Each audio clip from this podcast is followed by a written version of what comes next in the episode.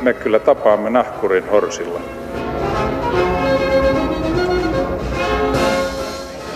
Mä sanoin, että minä juon nyt kahvia.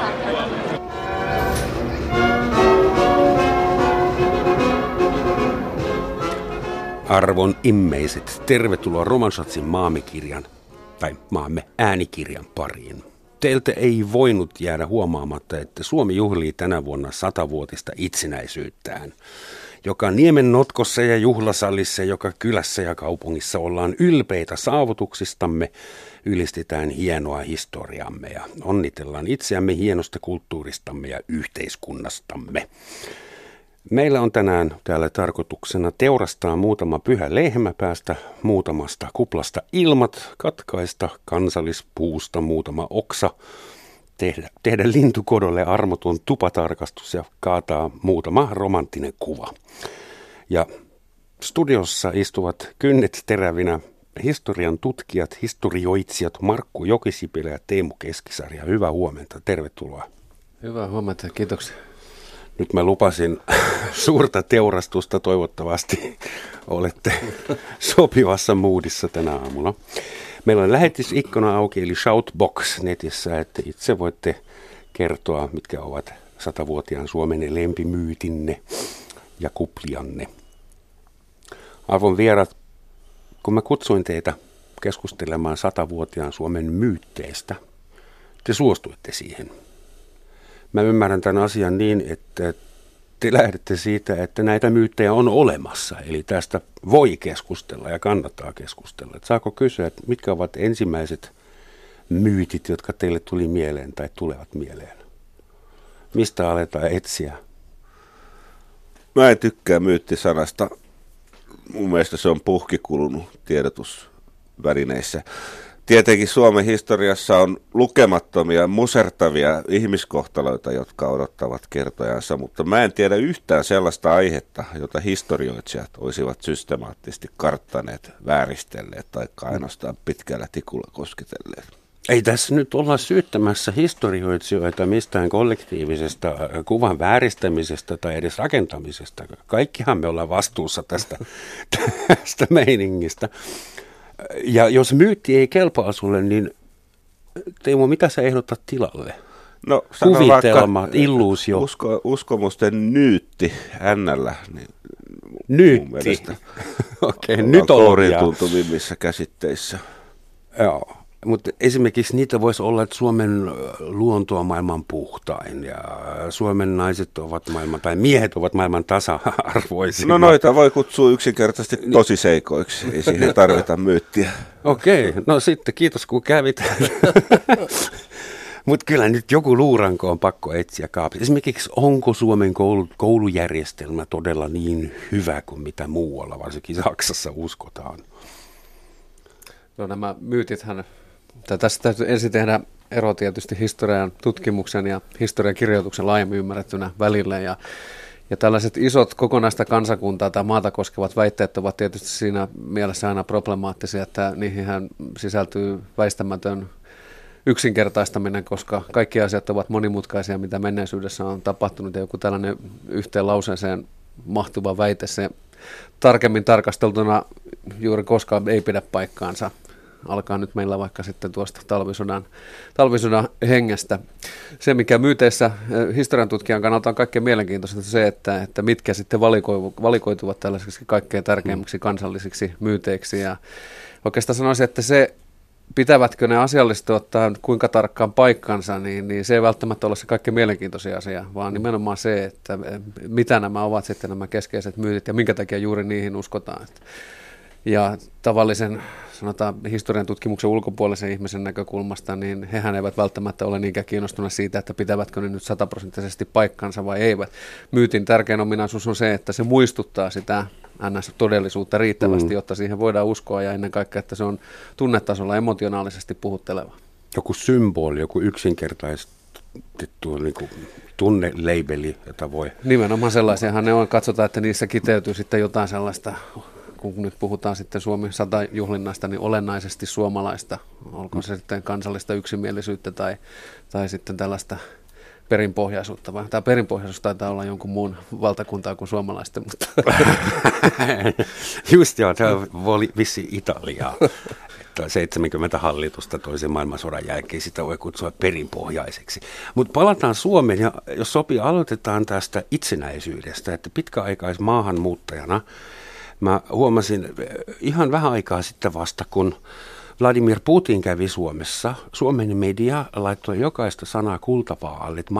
Mainitseko se itsenäisyyden, onnitteleeko meitä, mitä sanaa käänteitä se käyttää ja kuinka painavalta se kuulostaa. Ja sitten kun presidentti Donald Trump kutsui Suomen tasavallan presidentin vierailulle kaikki, miten, mitä tämä tarkoittaa, että kuinka suuri tunnustus tämä on, että mistä ne puhuu. Ikään kuin sadan vuoden jälkeen Suomen itsenäisyys olisi hyvin, hyvin heikoilla jaloilla. Et osaatteko te selittää mulle tätä, tätä ilmiötä? No Suomessa on oltu valtavan kiinnostuneita aina siinä, siitä, että mitä ympäröivä maailma meistä ajattelee. Ja yksi tällainen myytti, mikä suomalaisuuteen liittyy, on se, että meillä on kollektiivisesti heikko itsetunto. Ja se nyt ei ole ehkä ihan tuulesta temmattu. Sano koska... tuosta noin vaan, olematta edes psykologi. Mm, kyllä, kyllä. Niin, niin, onhan se tietysti niin, että jos ajatellaan koko maailmaa, niin kyllä me olemme aika pieni peluri sitten kuitenkin. Ja varsinkin Donald Trumpin suhteen voisi ajatella, että, että ei ole mitenkään itsestään selvää, että hänen pohjatietonsa nyt ovat, ovat kovinkaan mittavat Suomesta, kun ajatellaan, että muista joskus lukeneen Yhdysvaltain kansalaisista aika yllättävänkin isolla prosentilla on, on vaikeuksia nimetä esimerkiksi pohjoisen naapurivaltion Kanadan pääkaupunki, puhumattakaan pääministeristä. Welcome to Sweden, joo, muistamme. Mun mielestä raskauttava tekijä tässä kuviossa on se, että Suomi, Suomi valittiin toistuvasti – maailman vähiten epäonnistuneeksi valtioksi.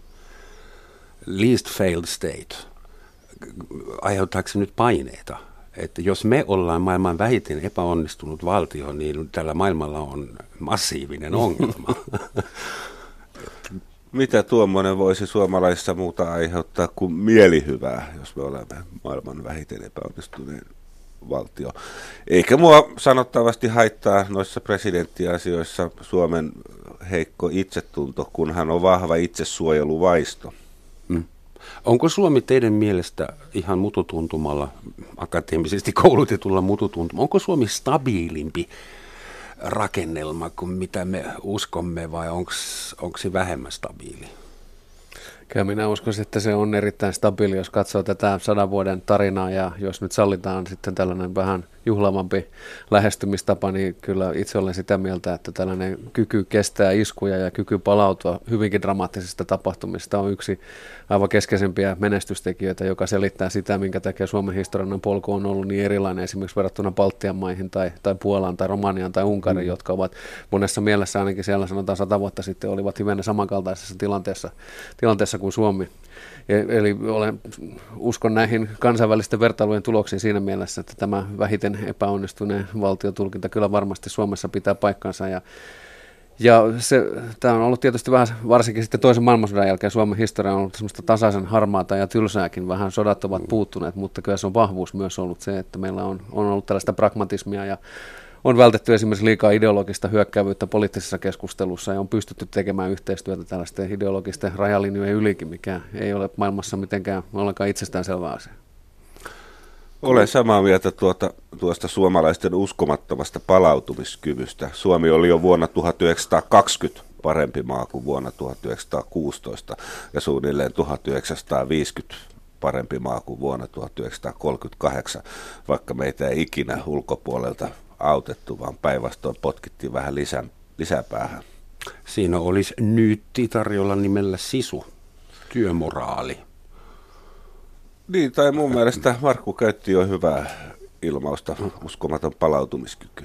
Palautumiskyky. Joku sanoi mulle kerran, että, että Suomi on toteutumatta jääneiden katastrofien maa. Ainoa katastrofi, joka todella tälle toteutui katastrofina, oli sisällissota ja Saksa taas on toteutuneiden katastrofien maa, mutta se on eri asia. Että kuinka paljon ää, äh, se tarina, että sisällissotaa sitten ää, äh, lakaistui ihan itsestään maton alle, kun toinen maailmansota alkoi, talvi- ja jatkosota, onko se myytti, että se sisällissota on vielä suuri käsittelemätön haava, jota pitäisi avata? No sen haavan käsittelemättömyys ja parantumattomuus on myytti. Mistään ei ole niin paljon puhuttu ja kirjoitettu Suomessa kuin vaietusta tabusta. Sisällissodasta on kirjasto täynnä kirjoja. Ja se on mun mielestä osittain hömppää, että sisällissodan haavat olisi parantunut vasta talvisodan alla syksyllä 1939. Kyllä ne alkoi parantua siitä syystä, että Suomi oli jo 20-30-luvulla suhteellisen onnistunut valtio. Talous kaksinkertaistui, maat jaettiin, demokratia toimii jotenkuten kuitenkin päästiin äänestelemään. Ainakin Suomi oli vuonna 1939 onnistunut valtio verrattuna Stalinin Neuvostoliittoon, josta oli kerrottu kehittynyt paha valtakunta. Totta jos saan tähän jatkaa sen verran vielä, että, että olen itse ihan samaa mieltä siitä, että kyllä siinä väheksytään sitten sekä suomalaista historian tutkimusta että sitä keskustelua, mitä meillä on käyty sadan vuoden ajan noista vuoden 1918 tapahtumista. Että kyllä vaikea on, vaikea on kuvitella tai keksiä mitään sellaista näkökulmaa, mistä noita tapahtumia ei olisi käsitelty, mutta tämä on osi ehkä historian tutkijoiden oma sellainen markkinointikikkakin, että näitähän on kaksi suosikkia yli muiden näissä käsittelemättömissä myyteissä ja kipupisteissä. Toinen vuosi 1918 ja toinen on sitten se välirauhan aika, jolloin päädyttiin sitten tähän strategiseen liittosuhteeseen Hitlerin Saksan kanssa, Joo. mutta näistä molemmista on, on enemmän tutkimusta kuin mistään muusta asiasta koko, koko Suomen historiassa. Ja vielä tuohon sotien väliseen kehitykseen täytyy sanoa se, että tällainen, mainitsin tuossa aikaisemmin tämän suomalaisen pragmatismin, niin kyllähän se alkoi näkyä siinä hyvin nopeasti noiden vuoden 1918 tapahtumien jälkeen, että siinä tuli joukko armahdus sitten ja suurin osa näistä punakapinaan osallistuneista palasi sitten kotiseuduille ja, ja mikä tässä kohtaa oli merkittävintä se, että kuntademokratian kautta he pääsivät paikallistasolla vaikuttamaan ja sitten kun siellä paikallistasolla tämä hallitus-oppositioasetelma puuttuu, niin siellä oli pakko sitten näiden entisten valkoisten ja entisten punaisten Tehdä yhteistyötä. kehittää tällainen yhteinen näkökulma, että miten sitä omakuntaa pystytään kehittämään ja sitten valtuustoissa joutuivat tekemään keskenään yhteistyötä ja tulemaan. Eli elonjääneet integroitiin. Kyllä, kyllä ja sellainen äh, usko, että kummallakin puolella äh, tämä oivallus siitä, että kun oltiin kuitenkin aika pieni porukka ja sitten nämä naapurit kaikissa ilmasuunnissa eivät niin miellyttäviä olleet, niin ymmärrettiin se, että tällaiseen keskinäiseen riitelyyn näistä kaikkein tärkeimmistä kysymyksistä ei ole varaa. Ja siinä tietysti tuo vuosi 1918 toimi mahdollisimman, mahdollisimman kova kouraisena oppituntina. Suomalaisen sotilaan tai sotakuva ei ehkä perustu niinkään historiatutkimukseen ja faktoihin, vaan enemmän esimerkiksi semmoiseen romaaniin kuin Tuntematon sotilas. Eli siis varmaan tuo emotionaalinen suhde omaan sotahistoriaan ei niinkään perustu teidän tekemään tarkkaan, objekt, niin objektiivisen kuin mahdollista työhön, vaan ihan taiteeseen ja sellaiseen niin kuin suuriin mielikuviin. Äh, esimerkiksi semmoinen jalotyöläinen suomalainen, joka on köyhä ja jalomielinen ja aatteellinen ja vastuuntuntoinen ja mitä näitä kliseitä ja näitä, näitä stereotyyppejä on. Että kuinka paljon ne vaikuttaa teidän mielestä vielä, jos esimerkiksi katsoo sosiaalisen median keskustelua, jossa näitä rintamalinjoja on. Siellä on vielä punikkeja ja valkoisia ja paljon muutakin. No kyllähän täytyy akateemisen tutkimuksen edustajana olla kateellinen Väinö Linnalla, jos ajattelee, että mikä vaikutus hänellä on näihin yleisiin historiakäsityksiin ollut täällä Pohjan tähden alla trilogian ja sitten tuo tuntemattoman sotilaan kautta, niin siinä yksi mies on omalla panoksella vaikuttanut näihin käsityksiin paljon enemmän kuin koko sadan vuoden aikana tehty historian tutkimus, akateeminen historian tutkimus yhteensä. Mutta se on sellainen tosiasia, että tutkijoiden täytyy se vaan hyväksyä ja, ja se, mikä näissä on tietysti hyvä, että ihmiset ovat olleet kiinnostuneita siitä. Ylipäätään se, että tuo tuntematon sotilas on meille niin merkittävä kuin se on, niin se on, se on aika hauska juttu, kun ajattelee, että siinä kuitenkin on, on sitten kuvauksen kohteena sota, joka hävittiin, ja jossa sitten nämä alkuperäiset sotat... Mutta ei moraalisesti. No kyllähän se moraalinen kannanotto, Linnan teos, mitä suurimmassa määrin on, ja, ja kannanotto siihen valkoisen Suomen tietynlaiseen patriottiseen isänmaallisuuskäsitykseen, mikä, mikä siellä oli. Ja, ja sitten no, täytyy sanoa, että näitä, varmaan näitä myyttejä omalta osaltaan, kun niistä nyt puhutaan, niin vaikkapa vuoden 1918 suhteen on ylläpitämässä ollut hyvin vahvalla tavalla tuo Väinö Linnan täällä Pohjantähden alla trilogia, joka on emotionaalisesti puolensa vetävä, mutta sitten jos katsotaan sitä, että miten hän kuvaa esimerkiksi maaseutuporvaristoa, niin ei se välttämättä historian tutkimuksen näkökulmalta ole, ole kaikilta osin täysin paikkansa pitävä se hänen kuvauksensa. Jos teidän pitäisi, jos mä pyytäisin teitä piirtämään piirakka diagrammin, Ja äh, kuinka suuren osuuden, siis Suomen identiteetti, Suomen kansa ja sen identiteetti, äh, kuinka suuri osa siitä piirakasta menee sodan ja sotien piikkiin? Kuinka tärkeä sodat ovat nyky-Suomen minälle? No ei nyt missään nimessä yli puolikasta piirakasta, mutta pari mukavan kokosta suupalaa. Just, eli siis niin kuin merkittävä osa, mutta alle siis, puolet. Sä voit ihan hyvin kadulla törmätä jutella sellaistenkin ihmisten kanssa, jotka ei edes tiedä, ketkä talvisodassa oli vastakkain. Ei se kaikille suomalaisille Suomea määritä enää. Puhutko Suomessa syntyneistä ihmisistä? Siis puhun Suomen, Suomessa yliopistossa opiskelevista suomenkielistä ihmistä, jotka ei välttämättä tiedä, ketkä oli, Suomessa, oli talvisodassa vastakkain. Ouch. Kerrataan. Taisi olla Neuvostoliito ja Suomi. Ja muita ei ollut mukana. Muutama vapaaehtoinen Ruotsista, Virosta ja niinkö? Kyllä tässä täytyy vahvistaa tämä Teemun käsitys, kun nyt yliopistossa aina joka syksy sitten näkee aina tämä uuden sukupolven, joka tulee, niin nythän sinne tulee opiskelemaan sitten jo 1990-luvun puolella syntyneitä ihmisiä. Anteeksi, siis, siis tulee 2000-luvun puolella tässä huomaa tämä oma, oma vanhenemisenkin. Joo, niin, niin itse näkisin, että tämä sotasuhteen kannalta se sellainen merkittävin käännepiste siellä myöhempinä vuosikymmeninä on ollut tuo kommunismin kukistuminen ja Neuvostoliiton hajoaminen siinä 1989-1991 vaiheessa. Ja itse kuulun niihin ihmisiin, joilla on lähes vielä tällaisia aikuisia muistikuvia Neuvostoliitosta sellainen, minkälainen naapuri se oli ja minkälainen oli se kylmän sodan kulttuuri ja, ja yhteiskunta suomalaisessa maailmassa, mutta sitten sen jälkeen, kun se on lakannut olemasta, niin, niin katsoisin, että nämä, jotka ovat syntyneet sen 1990-luvun alun jälkeen, niin kyllä heidän sellaiset merkittävimmät yhteiskunnalliset elämykset ja kokemukset liittyvät aivan toisenlaisiin asioihin. Ja se on ihan ymmärrettävää, että siltä näkökulmalta niin joku mm. Neuvostoliitto, mitä se oli, tai mitä oli Hitlerin Saksa, niin ne eivät ole enää mm. niitä kaikkein merkittävimpiä tietoja. Tämä yksi Suomen perusajatus silloin, kun se perustettiin, oli, hetkinen, se ei ollut Arvitson, vaan se toinen tyyppi, joka sanoi, te varmaan muistatte sen lonkalta, Gustav Mauritz Armfeld. Ää, ruotsalaisia emme enää ole, venäläisiksi emme tahdo tulla, olkaamme siis suomalaisia.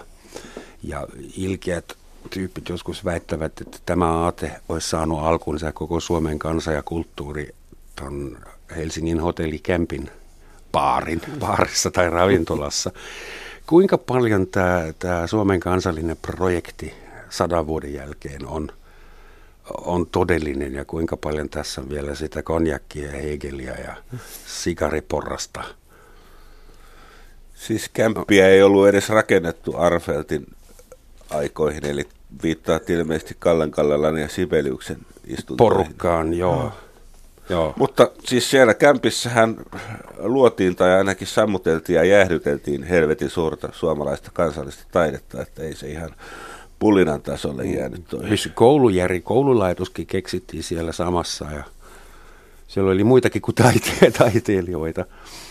Mutta siis niin kuin Suomi juhlii nyt sata vuotta itsenäisyyttä. Et, et, et mitä me tehdään tällä projektilla vuonna 2017? Niin, mä ehkä venytän sitä itsenäistymisprojektia 1870-luvulle saakka. Mun mielestä melkein kaikki hyvä Suomen kulttuurissa, taloudessa, hallinnossa, pienen suomalaisen ihmisen arkielämässä on alkanut suomalaisuusliikkeestä, kielitaistelusta, fenomaniasta ja sitten jatkunut 1900, kansain, 1900-luvun kansallisvaltiossa ja varmaan jollakin tavalla jatkuu vielä 2000-luvun puolella. Mutta ennen Fenomanian läpimurtoa suomalaisella rahvalla ei ollut täällä mitään ihmisarvoa eikä tasa-arvoa. Mm-hmm.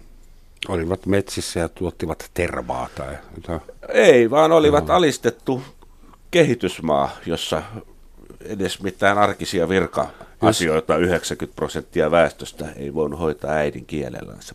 Jos olisi käynyt kysymässä suomen kielisiltä ihmisiltä 1700-luvulla jossain Metsä-Suomessa, että minkä maalaisia te olette? Miten ne olisi vastanneet? Ne olisi, vastanneet, että ketä kiinnostaa. Ruotsin ja olisivat että jatkaneet, että, jat, olisivat jatkaneet, että Ruotsin kuningas on tosi hy, hy, hyvä, hyvä tyyppi, että se on siellä linnassansa jossain kaukana tai sotaretkillä se valvoa pienen kansan etua, mutta sitten he olivat, olisivat jatkaneet juttua, että nämä virkamiehet, maaherrat, kenraalit on täysin perseestä ja meillä on huono elämä, meidän nuoret miehemme viedään Puolan Lytsenin Narvan maille kuolemaan. Meillä on mutta itse kuningas kuoli Lytsenissä, jos oikeasti muistaa. Eikö niin? niin? Niin, kuoli ja toinen sitten Fredrikstenissä, mutta kansa oli hyvin kuningasmielistä, mutta, mutta, ei, mutta ei niinkään Ruotsin valtiota.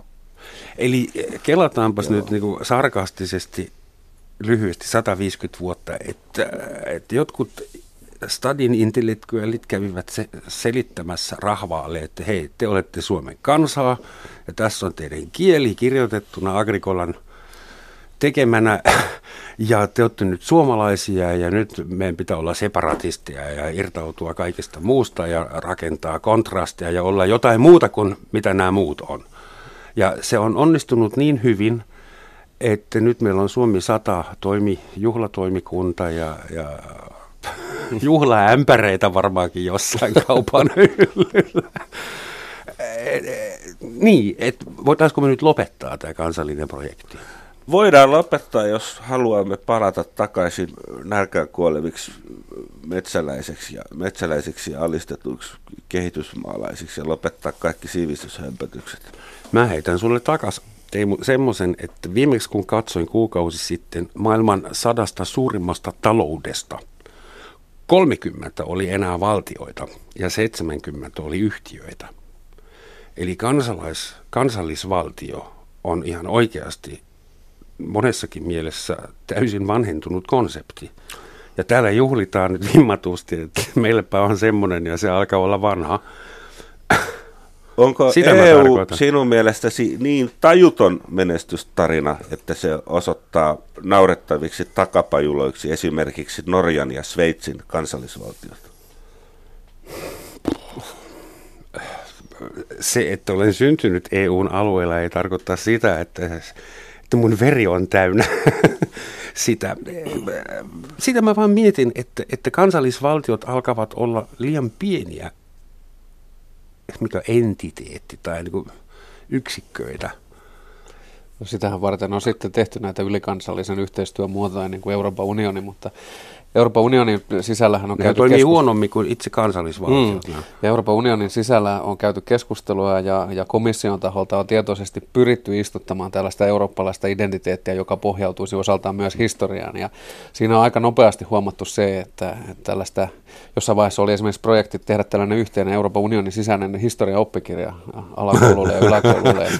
Siinä sitä aika nopeasti törmättiin siihen, että oliko nyt sitten saksalaiset ja ranskalaiset keskuudessa eivät millään pysty pystyneet löytämään yksimielisyyttä siitä, että mitä siihen kirjan kansien sisään, mitä tapahtumia, mitä henkilöitä pitäisi laittaa. Ja, ja Eurobarometrihan tekee näitä mielipide tiedusteluja ja kyselyjä jatkuvasti, että miten ihmiset, miten he identifioituvat ja miksi he itsensä mieltävät. Ja kyllä siellä edelleen pitkän aikaa on ollut tilanne se, että tämä eurooppalaiseksi identifioituminen, niin sen prosenttilukema on todella pieni verrattuna siihen kansalliseen tai siihen omaan valtion kohdistuvaan identiteettiin. Ja, hmm.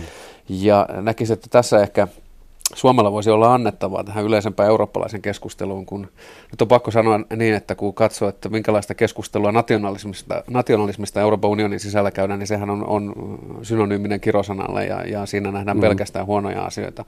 Kun voisi rakentavammin lähestyä sitä asiaa niin, että katsoo, että minkälaisia erilaisia nationalismeja meillä on ollut Euroopan sisällä täällä viimeisten sata, tai tuolta 1800-luvulta saakka ja kyllä minä väittäisin, että suomalainen nationalismi on, on pääasiassa ollut rakentava ja positiivinen voima ja, ja sellainen voima, joka selittää pitkälti sitä, että miten tällaisen... Sen, senpä takia ainakin siis Saksa, Saksassa kannattaa käyttää äh, sanaa patriotismi. Ei, mm. na, nationalismi on aina negatiivinen saksaksi ja, ja, ja englanniksi. Se, se, mun täytyy aika usein selittää just se asia, että Suomessa ollaan patriootteja. Esimerkiksi Turussa on kansallinen kirjakauppa, tiedätte varmaan paikan.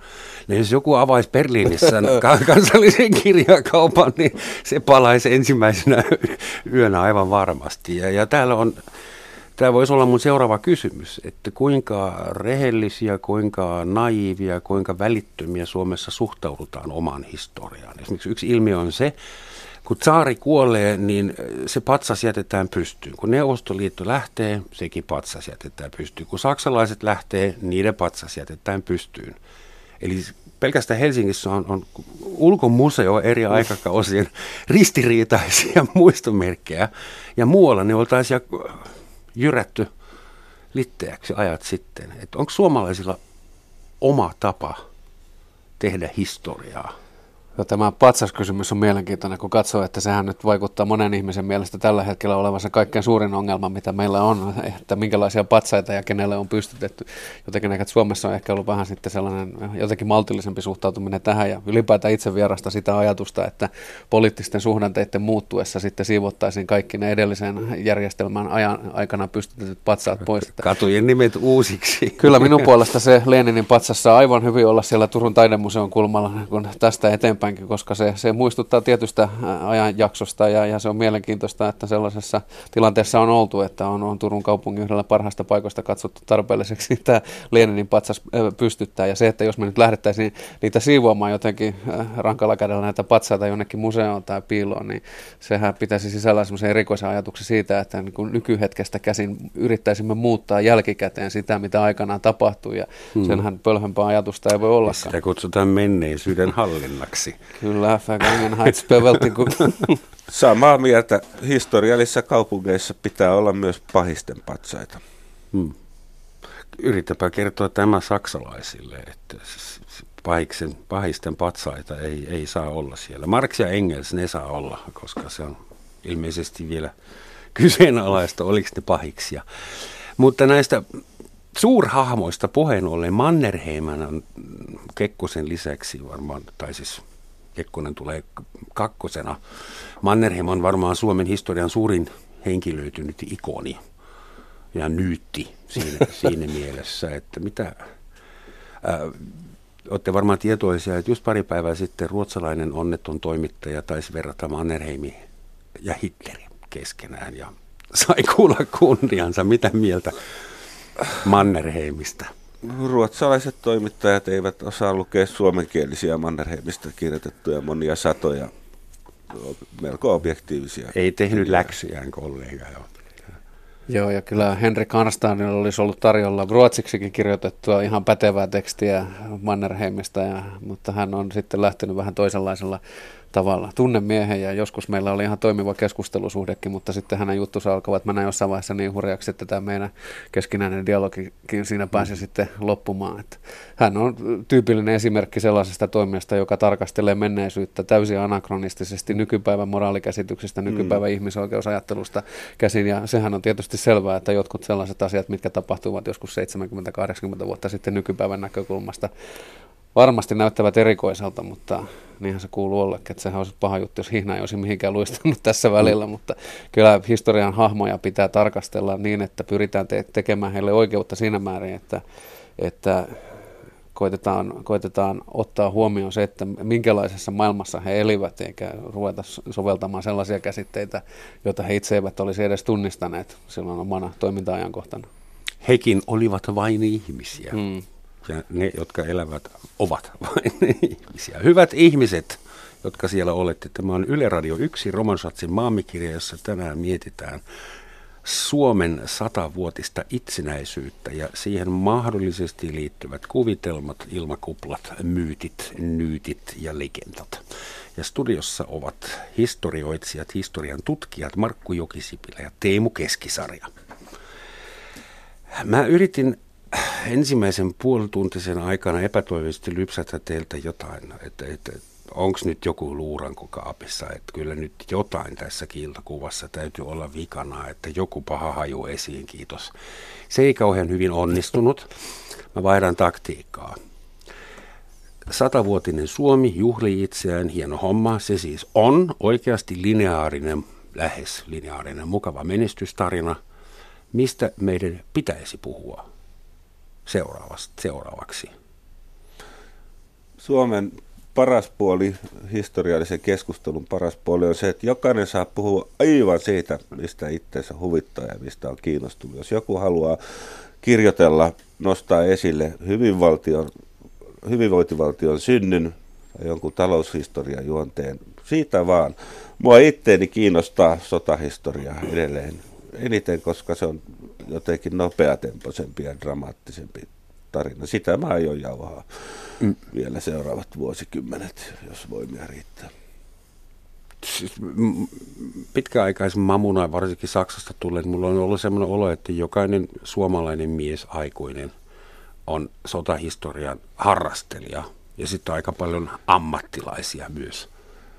Ja, ja joka toisessa kirjassa, jota suomalainen isä saa joululahjaksi, pitää olla hakari.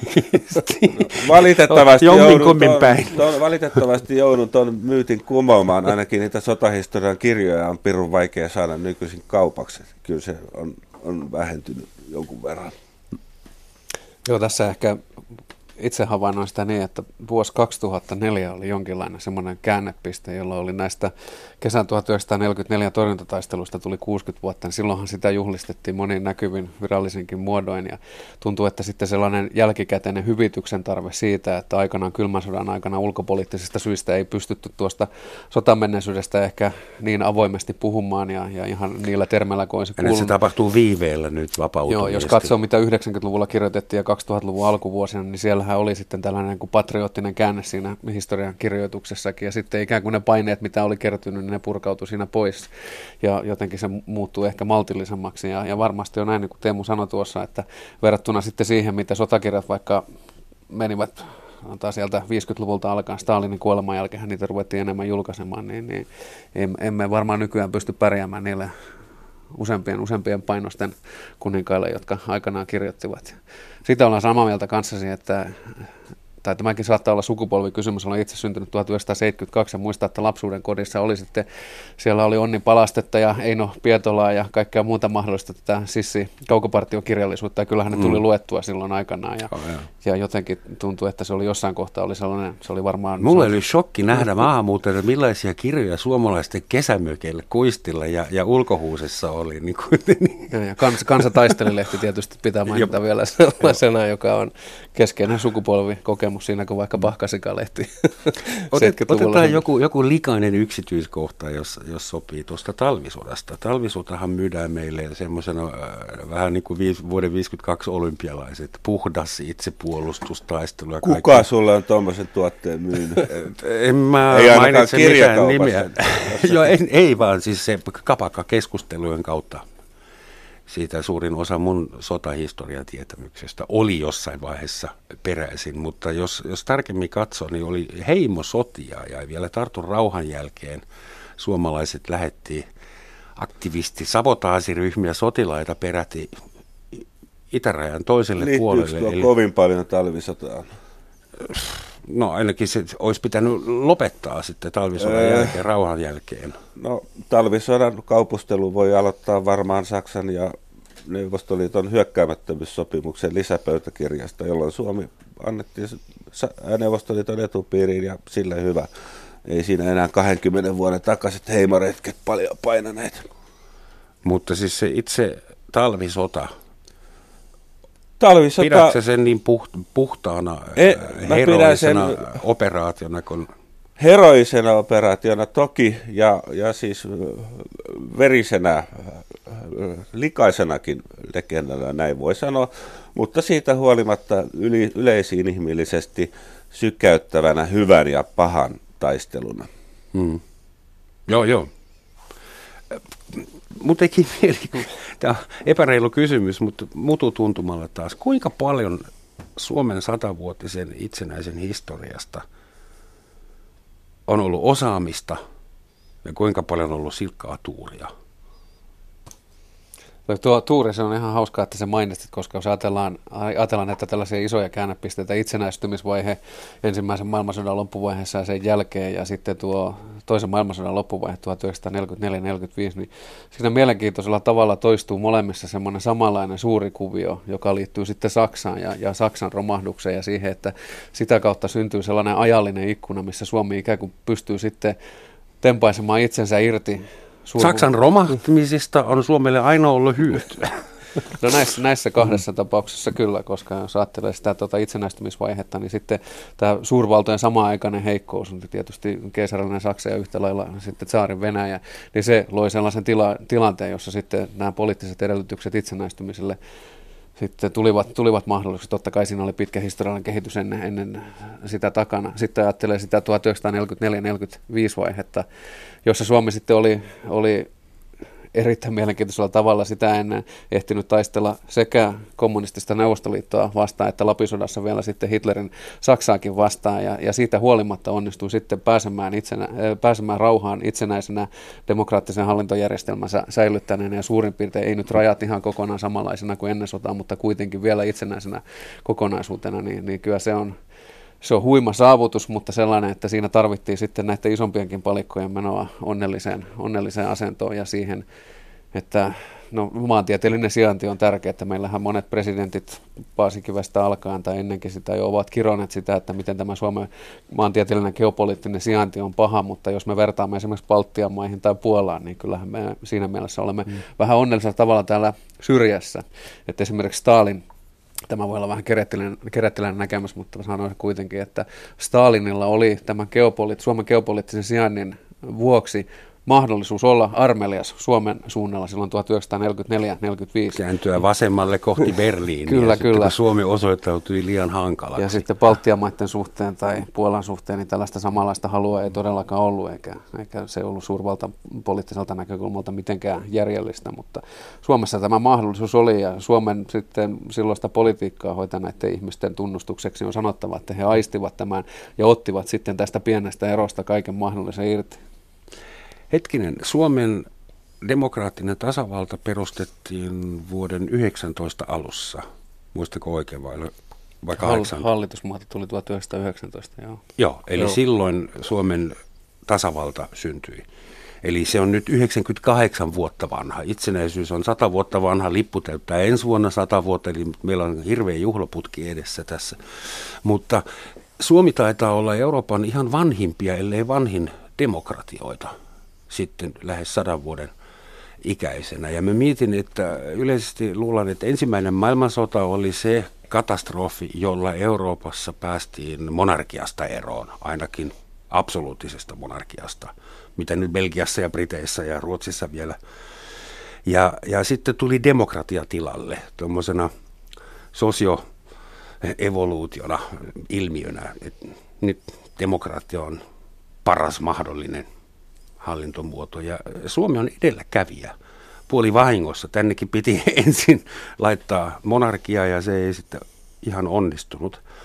Et onko Suomella tämän sata, satavuotisen, lähes satavuotisen demokraattisen historian perusteella jotakin annettavaa muille nuoremmille demokratioille? Ollaanko täällä opittu jotakin? Mitä no en muuten... ole varma, onko äänestäminen tai hallitusten toiminta Suomessa ollut kovin esikuvallista. Mutta hyvä malli me olemme siinä mielessä, että hallinto, siis paikallistaso ja lääninhallitukset, veronkantaminen, tällaiset perustoiminnot on yllättävänkin hyvin toimineet jo 200 vuotta ennen itsenäisyyttä. Siis Ruotsin ajan uudistuksista saakka. Meillä on aina ollut suht täysjärkiset ja rehelliset virkamiehet ei ainakaan sellaista institutionalisoitunutta korruptia kuin Venäjällä. Ja sen virkakoneiston toiminto on itse asiassa rahvaan arkielämälle paljon tärkeämpää kuin oikeus vedellä jotain punaisia viivoja, jotka käytännössä ei vaikuta omaan maailmaan juuri mitenkään. Hmm.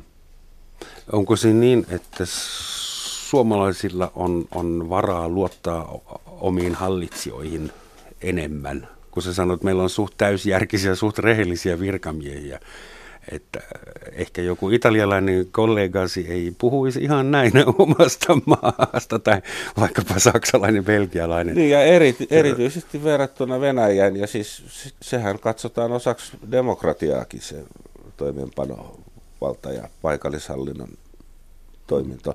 Suomessa pelto- ja rajapyykit on kuitenkin jotenkuten päteneet 1500-luvun lopulta saakka. Ja oikeuslaitos on, jos, jos ei tasa-arvoinen Kartaron herran ja Pian välisessä jutussa, niin kuitenkin mielivalta ei ole kukoistaneet käräjien ja tuomareiden kautta.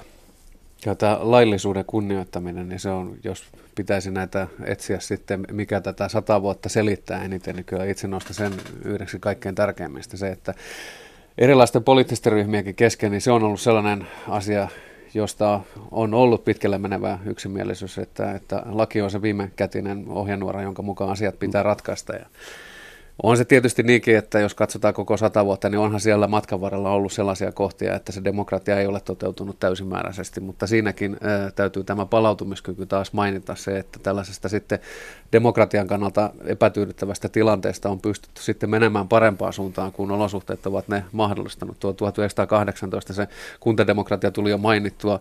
Sitten jos ajatellaan tuota sotavuosia, niin itsenäisyyspäivän juhlapuheessa aina sanotaan, että Suomi oli demokraattinen valtio sotavuosinakin, mikä nyt ei asiallisesti ottaa ihan pidä paikkaansa, kun ajattelee, että 1944 elokuussa oltiin sellaisessa tilanteessa, jossa kaikki korkein poliittinen ja sotilaallinen valta oli yhden ainoa henkilö, eli Mannerheimin käsissä.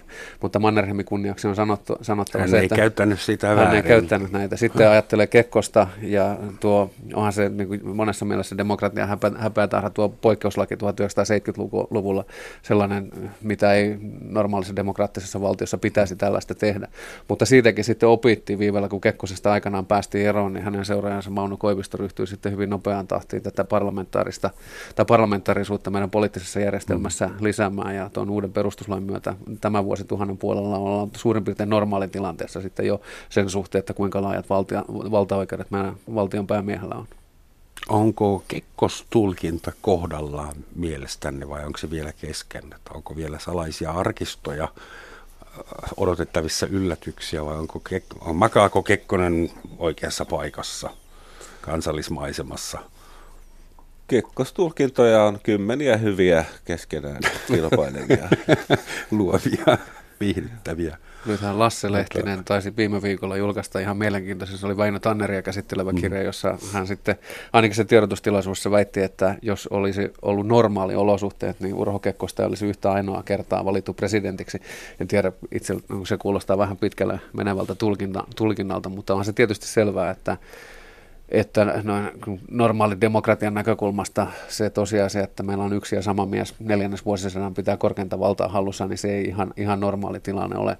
Mutta mitä tulee tähän ö, tutkimukseen, niin Teemu tuossa aikaisemmin sanoi, että meillä saa, on, on saanut esittää historian tulkintoja vapaasti mistä tahansa asioista ja vielä minkälaisia tulkintoja tahansa. Näkisin, että Kekkonen on tässä suhteessa hyvä esimerkki, että meillähän löytyy sitten laidasta laitaan näitä kekkostulkintoja ja, ja erittäin kriittistäkin keskustelua on käyty ja se sitten ajan mittaan tulee asettumaan johonkin, että vielä eletään, eletään Kekkosen suhteen sellaista tilannetta, että näitä sitten, tällaista vakiintunutta tulkintaa ei välttämättä ole, ole mm. mihin asettu, mutta Kekkosen... Jäikö Kekkosesta jonkinnäköinen trauma? No sanotaan, että poliittisen järjestelmän tasolla ehkä jäi nimenomaan sitten tämä poikkeuslaki erottuu siellä sellaisena erikoisena tahrana, koska Kekkonen kuitenkin hän ymmärsi demokratian arvon erittäin hyvin ja, ja sitten vaikka olikin poliitikkona kovaotteinen, niin kuitenkin se oli hänelle sellainen perusarvo, joka toistui puheessa. Niin se on mielenkiintoista, en tiedä oliko kysymys sitten siitä, että hän oli niin vanha eikä pystynyt täysin hahmottamaan tuota, mm. mutta hän teki itse omalle uralle ja omalle historiallisen jälkimaineelle pahan karhunpalveluksen tuolla, tuon poikkeuslain kautta. Mutta edelleen tässäkin kohtaa niin tärkeintä on se, että, että siitä sitten palauduttiin ja sitten kun katsotaan mitä tapahtui sen jälkeen, niin, niin se sellainen äh, huono jälki, mikä Kekkonen sitten teki omalla toiminnallaan, niin se ei osoittautunut pysyväksi. Että se pystyttiin korjaamaan, korjaamaan sen ja tällaista peruuttamatonta vahinkoa ei tullut. Ja, ja kyllähän tietysti kylmän sodan tilanne oli sellainen, että Suomen geopoliittinen asema siinä kohtaa suhteessa Neuvostoliitto oli sellainen, että ihan tällaisella normaalilla pelikirjalla sellaisessa tilanteessa ei, ei kyllä voinut pärjätäkään. Ja, ja jos katsoo mm. sitä sitten kylmä sotaa kokonaisuudessaan, niin vaikka sitten jouduttiin ehkä olemaan vähän olemaan kumarassa ja rähmällään johonkin suuntaan. Niin Mulla on selitetty Kekkosen aikakautta useimmiten sillä tavalla, että se oli pahaa, mutta se oli välttämätön paha. Mm. Ja hän, hän teki sen, mitä piti tehdä, vaikka se näytti välillä vähän rumalta ja itsevaltian touhulta. Että onko, olisiko Suomella ollut vaihtoehto? Olisiko Suomi voinut tehdä jotain muuta? Ai vaihtoehtona olisi ollut, että Suomen presidentti olisi sanonut Venäjän pääsihteerille suorat sanat, että teidän järjestelmä on ihan perseestä, lopettakaa se kommunisti ja me otetaan kaikki loikkarit vastaan, mitä tulee. Mitä, ja mitä olisi kieltäydytään sotilasyhteistyöstä, ei tuollaista vaihtoehtoa ollut. Niin. Eikä se Kekkosen aika tietenkään ollut 50-luvulta 70-luvulle huonoa siis yhteiskunnan kehityksen ja oikeasti tärkeiden hyvinvoinnin seikkojen ja On ärsyttävää, kun Suomen koko historiasta ei meinaa löytyä yhtään kunnon antisankaria. Mm. Otto Ville Kuusinen, olisiko siinä? joo, joo, mutta kuitenkin hän kalpenee jos Staliniin verrattuna ja Frankoon ja Hitlerin. Ja vuoden 18 että, jälkeen tietysti mm. Kuusinen oli sitten enemmän Neuvostoliiton historia kuin Suomen historia. Jos joku julkistaisi palkinnon historioitsijoille, saat 100 000 euroa, jos löydät Suomen satavuotiaan historian likaisimman salaisuuden – tai niin kuin pahimman mokan. Et mistä, esimerkiksi jos pitäisi etsiä korruptiota, niin lähtisin etsimään urheilutalosta esimerkiksi tai olympia, olympia-ihmisten lähistöltä tai jotain semmoista ihan niin kuin nenääni seuraten. Mihin suuntaan te menisitte historioitsena katsomaan? Tiitisen lista, tai mikä olisi semmoinen, missä voisi olla joku? No kesän 1944 suhteen joskus kymmenen vuotta sittenhän tätä yritettiin ja oli tämä ajatus, että sieltä Lappeenrannan Huhtiniemen leirintäalueelta löytyy sadoittain näitä pikatelotettuja suomalaisia sotilaita, mutta ei, ei niitäkään siellä löytynyt. Ja jos ajattelee sitten, että jos jotain vastaavaa pitäisi pystyä kaivamaan, niin siinä ollaan tietysti, kun puhutaan ihmishengen riistämisestä, niin ollaan näiden kaikkein perimmäisten kysymysten ääressä, niin mutta kun tämäkin sitten paljastui pelkäksi huhuksi ja, ja sillä ei enempää todellisuuspohjaa ollut, niin katso, että siinä on ehkä semmoinen joku lopu viimekätinen mittapuu, että jos niissä kesän 1944 olosuhteissakin pystyttiin niin kuin ainakin tiettyyn määrään saakka tätä laillisuutta kunnioittamaan, niin todennäköisyys sille, että jostain löytyisi joku komero, jossa voisi olla mm. jotain pahempaa kuin se, mitä väitettiin silloin ja mikä paikkansa pitämättömäksi osoittautui, niin en pidä sitä kovin isona. Ja mitä tulee sitten näihin urheiluasioihin, niin olen tässä ehkä samaa mieltä, että jos lähdettäisiin kaivelemaan, että mitä 1970-luvulla tapahtui ja silloinhan tehtiin DDR-läisten kanssa muun muassa pitkällekin menevää valmennusyhteistyötä, mm. niin sieltä varmaan mielenkiintoisia juttuja löytyy, mutta sitten koko kansakunnan historian kuvassa, niin urheilu on kuitenkin vaan urheilu. Mm. Niin, jäin miettimään, sitä ei saisi juontajana koskaan tehdä.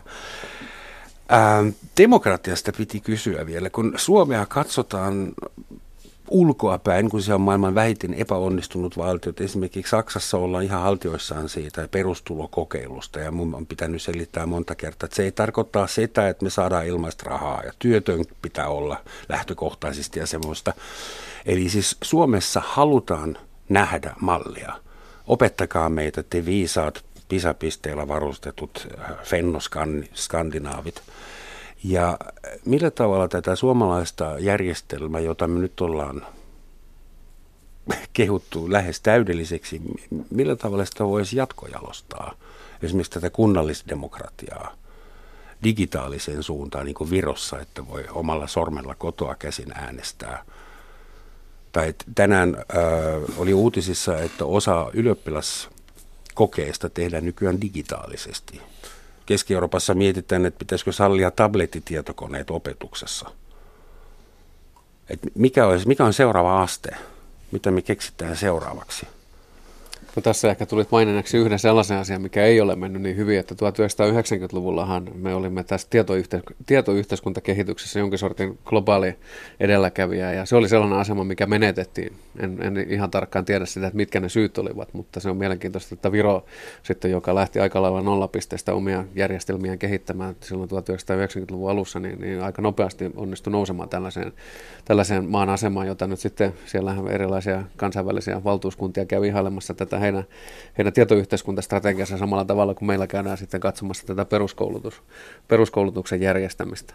Se, että miten tästä eteenpäin sitten, niin, niin se on ihan, ihan hyvä kysymys. Ja kun tuo tietotekniikka tuli nyt mainittua, niin, niin on pakko sanoa, että jotenkin niin näiden Suomen historiallisten menestystekijöiden suhteen niin tämä nykykehitys vaikuttaa vähän huolestuttavalta, kun vaikka sitten sosiaalisen median alustalla käytävä keskustelu on vaan sosiaalisen median alustalla käytävä keskustelu, niin katso, että tämä, tällainen jakautumistendenssi on aika vahva nykyään ja meillä alkaa olla sellaisia kansalaisryhmiä, jotka eivät mahdu samaan huoneeseen ja eivät pysty puhumaan samaa kieltä keskenään. Ja se on kuitenkin sen sadan vuoden aikana ollut sellainen merkittävä tekijä, että meillä on sitten ne äärioikeisto, mikä on Suomessa pitkään tarkoittanut kokoomuksen oikea laitaa ja sitten sieltä toisaalta laidalta SKD, niin hekin ovat mahtuneet saman neuvottelupöytään. Ja Samaan kapakkaan niin, niin sanotusti. jotenkin tuntuu, että tämä keskusteluilmapiiri nykyään käy niin kiivaana, että, että tämä, tämä on semmoinen asia, mikä ollaan vaarassa menettää. Jos ei niin kuin Tämähän on myös teema, josta mm. keskustellaan paljon Suomen äh, pirstoutuneisuus tai hajallaan olemista. Mitä Teemu olet mieltä tästä? Onko se, olet samaa mieltä, että tilanne on sellainen, että on olemassa porukoita, jotka ei mahdu enää samaan huoneeseen, vai onko se myytti, että Suomen kansa on jakautunut kahtia? Nyytti. On tuossa perää. Luulisin, että tänä päivänä monikultturistien ja maahanmuuttokriitikoiden ideologiset erot ovat isommat kuin sosialistien ja porvareiden vuonna 1917. Wow, tätä pitää maistella. Monikulttuuristien, kulturalistien siis, ja maahanmuuttokriitikoiden välissä. Niin, siis vuonna 1917 oli tietenkin ideologian lisäksi karmeat riidat rahasta ja työstä ja vallasta, mutta puhtaasti aatteiden tasolla ne. No mutta silloin, ero... silloin syntyi kasapäin ruumiita, kun historiallinen tilanne oli semmoinen, että mopo karkas käsistä. Että kuinka suuren konflikti- ja kaospotentiaalin te näette tässä tilanteessa? Joutuuko historioitsijat 30 vuoden kuluttua selittämään jotain tosi ikävää, mikä tapahtui 2018? Tämä on sillä tavalla äärimmäisen vaikea kysymys vastattavaksi, että, että nykyään todellisuuden havainnoiminen on siinä mielessä haastavaa, että verkko aukenee meidän jokaisen silmien edessä, mutta se, että kuinka pitkälle meneviä johtopäätöksiä voimme esimerkiksi jonkun verkkokeskustelun perusteella tehdä, niin ei siihen taida kellään oikein olla mitään sellaisia kunnollisia mm. metodeja vielä. Ja, ja verkkokeskustelun perusteellahan pystyy väittämään ihan mitä tahansa, koska jokaiselle väitteelle löytyy todistus. Jokainen mielipide... Niin Tiedän, se... että tulevaisuus ei ole teidän alan, että ei tarvitse puolustaa. Mutta... mutta sanon vielä tuohon Teemu ajatuksen jatkoksi se, että kyllä, kyllä itsekin sen näen, näen näin, että jos me ajatellaan nyt näitä kahta ääripäätä, mistä ei, ei saa puhua, niin kyllä siellä on ne pohjalla olevat erot ovat todella suuret, jos ajatellaan, että siellä on niin kuin erilainen ihmiskäsitys ja, ja erilainen käsitys siitä, että miten yhteiskunta pitäisi järjestää. Ja ne ovat sitten sen luokan mielipideeroavaisuuksia, että, että eihän siinä löydy sitten mitään sellaista yhteistä alustaa, jonka päällä päästäisiin keskustelemaan, kun ihan perustavaa laatua mm. olevista asioista jo mielipiteet käyvät täysin eri suuntaan. Suurin osa ihmisistä ei jaksa rähistä karjahdella kaduilla, vaan kyhjöttävät, nyhjöttävät, runkkaavat siellä internetissä, mikä voi olla ihan hyväkin asia mm. turvallisuuden mm. kannalta. Joo, näin on ajatellut, että toisaalta se, että siellä netissä keskustelupalstalla on sitä ikävää tekstiä, niin sehän voi niinkin nähdä, että no hyvä, että ihmiselle on sitten joku tällainen suht harmiton purkautumisväylä sitten näille tällaisille ei-salonkikelpoisille mielipiteille. Että olen itse yrittänyt etsiä tämmöistä pätevää tutkimustietoa siitä, että millä todennäköisyydellä joku esimerkiksi rasistinen mielipide, jonka kirjoittaa jonnekin keskustelupalstalla, että se johtaa rasistiseen käyttäytymiseen myös tällä fyysisen todellisuuden puolella. Varmaan poliisillakin on algoritmi, joka yrittää laskea prosenteina todennäköisyys, että napsahtaako tuolla mm. kaverilla Vaikea juttu. Toivottavasti tällä kertaa, niin kuin sata vuotta sitten, ei Suomi tarvitse suurta ulkoista vihollista hitsaamaan nämä eriytyneet ihmisryhmät yhteen suomalaisiksi tai joksikin. Hyvä myytti on aina parempi kuin ikävä totuus, mutta emme nyt kauheasti myyttejä, myyttejä löydetty. Että mitä olisi semmoinen, meillä on minuutti aikaa, tuleeko teille mieleen semmoinen myytti, jota meidän kannattaa myydä enemmän? ulkomaille. Kalevala koru, salmiakki, tasa-arvo, hengitysilmaa, breathe Finnish air, tulkaa kaikki kiinalaiset tänne. Et mikä on meidän seuraava uh, Apple-presentaatio, our next big thing? No, tuota, pakko, vaikka en aina urheiluvertauksista itse tykkää, niin tämä meidän peli, jota jääkiekkovalmentajat meillä puhuu, niin sehän on semmoinen, mikä meillä yhteiskunnassa on, on toteutunut myös, että niin kuin yhteiskuntana Suomi on ollut suurimman osan historiansa, kun väittäisin näin, enemmän kuin osiensa summa, ja siinä on ehkä jotain semmoista, mitä voitaisiin jalostaa eteenpäin. Luettelit juuri äsken suomalaisen menestystarinan osaset. Kiitos Markku, kiitos Teemu, kiitos hyvät kuulijat, kiitos tekniikkaa. Olkaamme enemmän kuin osiemme summa. On tschüss.